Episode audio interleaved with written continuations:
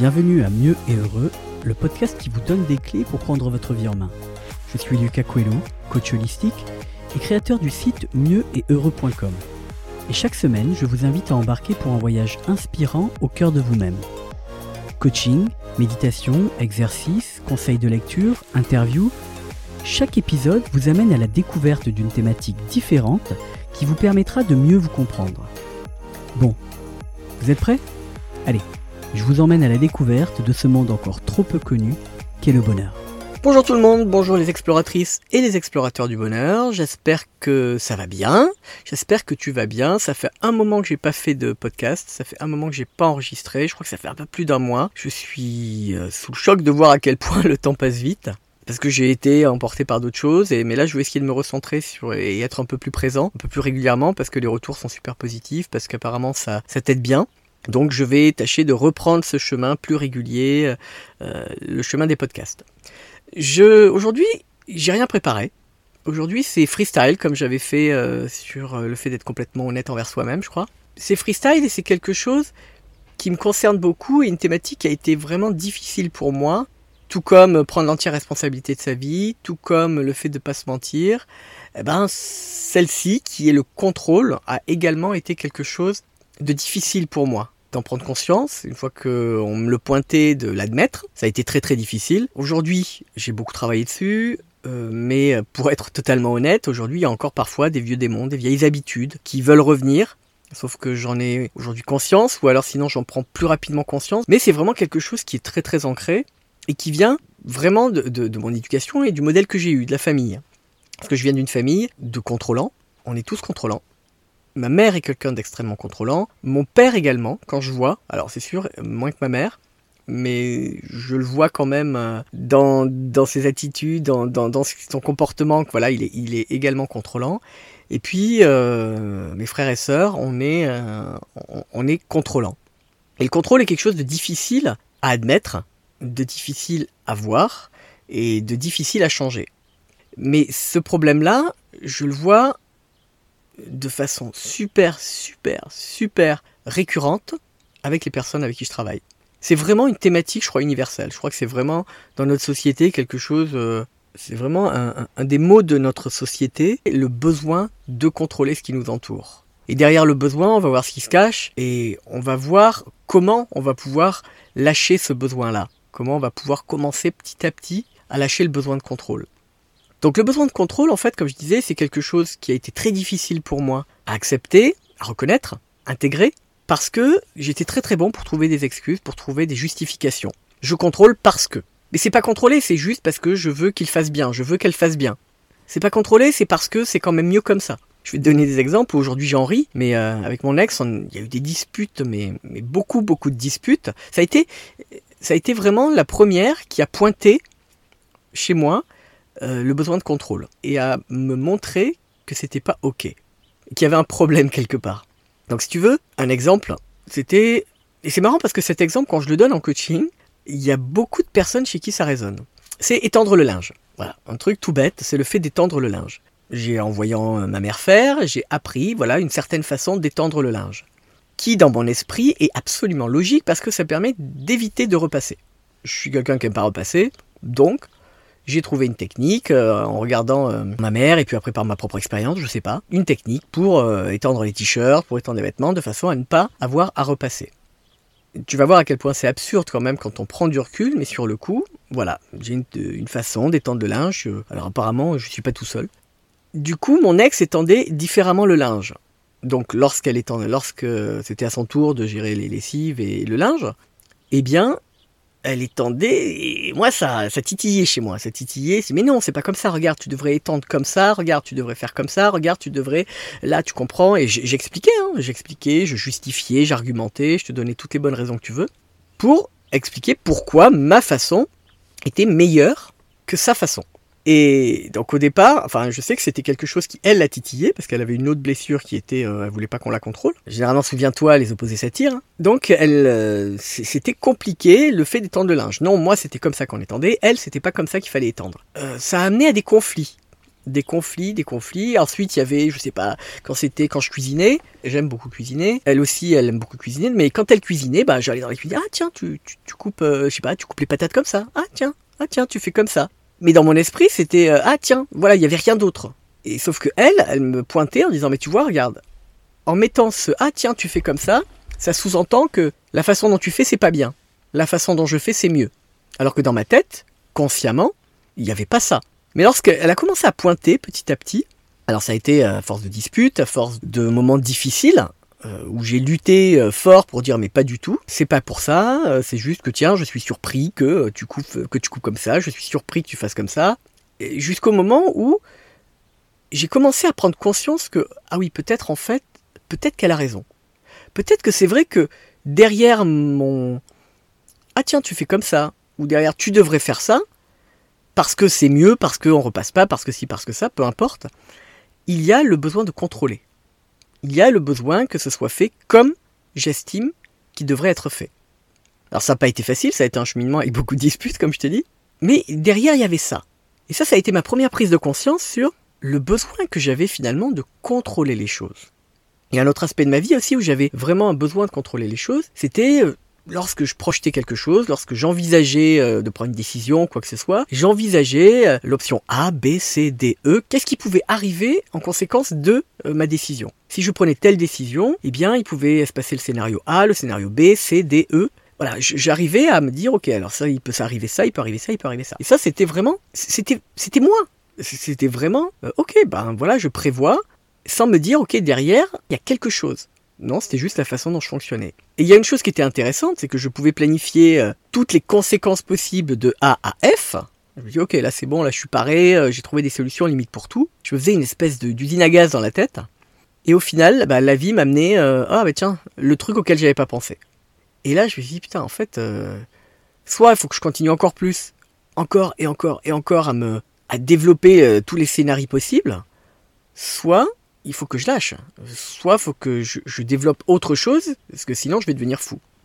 Donc il y a plein de petites graines qui ont été posées comme ça, avec les disputes, en pointant. Ok, ça c'est du contrôle, ça c'est du contrôle, ça c'est du contrôle. Ce que faisait mon ex, ou en euh, moi-même en, en, étant épuisé à toujours essayer de trouver des solutions sur tout. Et il y a un jour, elle m'a dit quelque chose qui pour moi a fait tilt en fait. Où pour la première fois, j'ai vu les choses différemment. Une fois, elle m'a dit, tu sais que lorsque comme ça, tu essayes de faire quelque chose à ma place, parce que dans ton esprit c'est pour me rendre service, parce qu'il y avait aussi cet aspect-là, c'est-à-dire que la tendance que j'avais à prendre les choses, limite, euh, elle avait quelque chose en main, elle essayait de le faire, elle n'y arrivait pas ou c'était pas assez vite pour moi. Regarde, tiens, je, le fais pour toi. Peut-être que ça résonne en toi. Peut-être que tout ce que je te dis résonne en toi. Et, si tu sens que ah oui, ah oui, ah oui c'est vrai que je fais un peu pareil. Ah ouais, c'est vrai que ça aussi je fais un peu pareil. Eh bien, commence-toi à te dire qu'il y a de grandes chances que tu sois contrôlant. Donc, elle m'expliquait que un jour où j'étais euh, pas sur la défensive et que j'étais vraiment ouvert à ce qu'elle me disait, elle me dit, tu sais, lorsque tu me prends les choses des mains, ou lorsque je dis que je veux faire un truc et que finalement que tu le fais avant moi, ou lorsque tu dis, bah attends, mais bouge pas, je vais t'aider, je vais le faire, eh bien, tu m'envoies le message que je suis pas capable. Lorsque tu fais quelque chose pour moi, bien sûr que je t'ai pas demandé, quelque chose pour laquelle je ne t'ai pas demandé ton aide, eh bien, tu m'envoies le message, en fait, que je ne suis pas capable de le faire moi-même, que je ne suis pas capable de me débrouiller. C'est ce que je reçois comme message. Et comme moi, c'est absolument pas ce que je voulais qu'elle ressente, là, ça a fait tilt. Je me suis dit, oh, je l'avais jamais vu comme ça. J'avais jamais vu le fait que, à vouloir faire les trucs pour les autres, à vouloir faire les choses, à vouloir contrôler la manière dont elle étend le linge, dont elle coupe les patates, je lui envoyais le message, t'es pas capable de bien faire. C'est pas bien ce que tu fais. J'avais jamais pris conscience de cet aspect-là, qui est, finalement, t'es nul. Tu sais pas faire. T'es pas capable. Et là, ça a été pour moi un virage. Là, je me suis dit, oh ouais, non, je veux pas continuer à être cette personne-là. Je veux pas continuer à être ça. Un, parce que c'est fatigant de toujours se sentir la responsabilité de faire les choses. Deux, parce que je veux pas envoyer ce genre de message aux personnes que j'aime. Donc là, ça a été pour moi la vraie première prise de conscience. Puis j'ai commencé à aller voir derrière, à me dire ok, qu'est-ce qui se passe derrière? Pourquoi est-ce que j'ai le besoin de contrôler? Et quand on regarde objectivement, derrière il y a une peur. La peur que si je fais pas, ça se passera mal. La peur que si je ne contrôle pas une situation, elle va m'échapper et automatiquement, ça sera négatif. La jalousie, c'est le contrôle de l'autre par peur de le perdre. Le contrôle, derrière, il y a la peur. La peur de souffrir, la peur de manquer, la peur d'être seul, peu importe, mais la peur. La peur que si elle étend pas bien le linge, je doive euh, repasser ou peu importe. Mais si on va vraiment regarder la racine, il y a la peur. Comme quand j'essayais de, visualiser tous les scénarios possibles et que finalement c'est la chose à laquelle j'avais pas pensé qui arrivait, eh bien là aussi il y a la peur. Mais lorsque j'ai commencé à regarder ça, je me suis dit non mais attends, objectivement, à chaque fois que j'avais prévu plein de choses et, qu'aucune d'entre elles n'est arrivée, mais que c'en est une nouvelle à laquelle j'avais pas pensé qui est arrivée, je m'en suis toujours sorti. J'y suis toujours arrivé. Même si derrière le besoin de contrôle, il y a plein de choses qui se jouent, le besoin d'être apprécié, d'être aimé, quand on prend les devants pour faire à la place de quelqu'un, quand on, quand on dit non, non, c'est bon, je m'en occupe, non, non, je fais ça. Il y a plein de choses qui se jouent derrière. Il y a le, besoin d'être apprécié. Ah bah ouais, Lucas c'est celui qui fait toujours, qui rend toujours service. Ah elle, c'est elle, c'est bien parce qu'elle est vraiment, on n'a pas besoin de lui dire, elle est toujours, elle est toujours en train de, de prendre les devants. Donc il y a le, la recherche d'être aimé, la recherche d'être, euh, d'être utile, la recherche de sécurité, il y a plein de choses qui se jouent derrière le contrôle. Mais si on regarde la racine, c'est la peur. La peur de ne pas être aimé. La peur d'être rejeté. Peur de souffrir. La peur est la racine. Quand on contrôle, c'est que derrière, il y a une peur. Et en fait, le, le gros travail à faire, c'est d'aller voir en soi et d'apprendre à lâcher prise. Alors le lâcher prise, la thématique du, lâcher prise, c'est vrai c'est facile à dire, mais vas-y lâche prise, mais c'est difficile à faire, très très difficile à faire, voire même on comprend pas ce que c'est ce concept-là. Mais en fait, lâcher prise, c'est juste accepter les choses telles qu'elles sont. Et avoir la croyance, développer la croyance que quelle que soit la situation dans laquelle on se trouve, ou quelle que soit la situation dans laquelle tu te trouveras, tu seras capable d'y faire face. Tu seras capable de gérer la situation, quelle qu'elle soit. Et si tu regardes objectivement dans ta vie, tu as eu des moments difficiles, tu es passé par des épreuves, et tu as toujours été capable de t'en sortir. Avec plus ou moins des difficultés, avec plus ou moins des douleurs, mais tu t'en es toujours sorti. Si tu es aujourd'hui ici à m'écouter, c'est que tu as traversé les épreuves difficiles. C'est que tu as été capable de les traverser. Mes ruptures, quand j'étais un, un gros dépendant affectif, mais pour moi, c'était la fin du monde. Il n'y a plus rien qui existait. Je, c'est bon, je veux mourir. Il n'y a plus rien qui existe. Euh, euh, il n'existera plus rien après, euh, après elle. Et en fait, si, on arrive à passer. J'ai été capable de passer outre. Donc, ce besoin de contrôle, ça a été très très difficile pour moi de lâcher. Je sais que c'est très très difficile pour toi de lâcher si tu te reconnais. Mais la première étape, c'est vraiment de le reconnaître. Et, et, puis le mental est fort. Hein. le mental est fort pour, pour nous mettre d'autres habits, d'autres déguisements. Non, non, mais non, c'est pas le contrôle, c'est parce que je sais que moi ça va plus vite. Mais non, c'est pas le contrôle parce que euh, moi c'est facile pour moi, ça, ça simplifie. Toutes ces petites choses là qu'on peut se dire, eh ben, ça reste quand même du contrôle. Faut admettre que ça reste quand même un besoin de contrôle. Ne pas contrôler, c'est accepter que l'autre fasse comme il veut, c'est accepter que l'autre fasse ce qu'il veut, de la façon dont il veut. Et si finalement euh, on ne lui donne pas cette liberté-là, bah, un, on ne l'aime pas de manière inconditionnelle, on l'aime à la condition qu'il fasse comme on veut. Et deux, on est dans le contrôle parce que on veut que ce soit fait comme nous on estime que c'est la meilleure façon. Mais c'est complètement subjectif. Au-delà du besoin de contrôle, en fait, il y a autre chose qui, qui apparaît, qui est notre réalité, nos croyances, le prisme à travers duquel on voit la vie. C'est-à-dire que Souviens-toi, euh, tes croyances font que tu vois la vie à travers un, certain prisme. Ben moi, c'était le prisme du euh, voilà comment on doit étendre le linge, voilà comment euh, on devrait couper les patates. Il faut accepter et admettre que ben, les autres ont une façon différente de voir les choses et de voir la vie. Donc ça, c'est aussi ben, l'ouverture et, et l'amour inconditionnel. Et vraiment là aujourd'hui, si je veux que tu prennes conscience d'un truc, c'est vraiment pose-toi la question. Est-ce que je suis contrôlant? Est-ce que j'ai besoin dans la vie de contrôler? Est-ce que j'ai besoin? Souvent, les contrôlants n'aiment pas les surprises. Parce que du coup, ils ne maîtrisent pas. C'est beaucoup de personnes avec qui je travaille, c'est voilà, c'est je, me dis ah non non moi les surprises, euh, je j'aime pas ça. Bah ouais, parce que la surprise c'est vraiment la chose par excellence que tu ne contrôles pas. On va faire quelque chose pour toi que tu ne contrôles absolument pas. Donc en effet, les surprises, c'est difficile. Donc ce que je veux aujourd'hui, en fait, désolé si c'est un petit peu euh, brouillon ou, autre, mais je veux que tu prennes conscience que le contrôle, c'est quelque chose qu'on a quasiment tous. À des degrés plus ou moins grands, parce que mon ex aussi, qui me disait euh, Ouais, mais t'es contrôlant, t'es contrôlant, elle aussi avait des, côtés contrôlants, que du coup j'ai commencé à pointer. Du coup j'ai commencé à voir et à pointer. Donc on est tous. Je sais pas si j'ai déjà rencontré quelqu'un qui n'était pas du tout contrôlant. Honnêtement, je sais pas. On est quasiment tous à des degrés différents contrôlants. Mais et c'est toujours, on le met avec l'habit de la bienveillance. Non mais c'est pour toi que je dis ça. Non mais c'est pour toi que je fais ça. Oui, oui, oui. En conscience, en effet, c'est pour, euh, c'est pour l'autre. Hein, c'est ce que j'appelle les justifications. Mais si on est totalement honnête envers soi-même, si on est, si on va voir derrière ce qu'on dit, eh bien, il y a notre besoin que les choses soient faites comme on veut qu'elles soient. Parce qu'on a peur que si c'est pas fait comme on veut, ben ça ne fonctionnera pas comme on veut.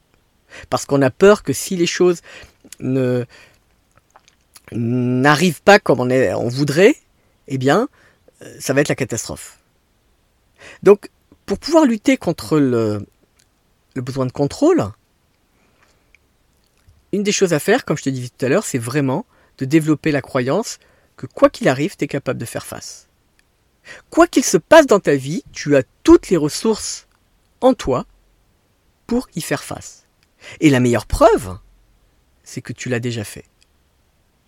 Donc dans ces moments-là où la peur est difficile, dans ces moments-là où la peur te prend, va chercher dans ton passé les moments où tu as vécu des choses peut-être similaires ou des choses difficiles et rappelle-toi que tu t'en es sorti.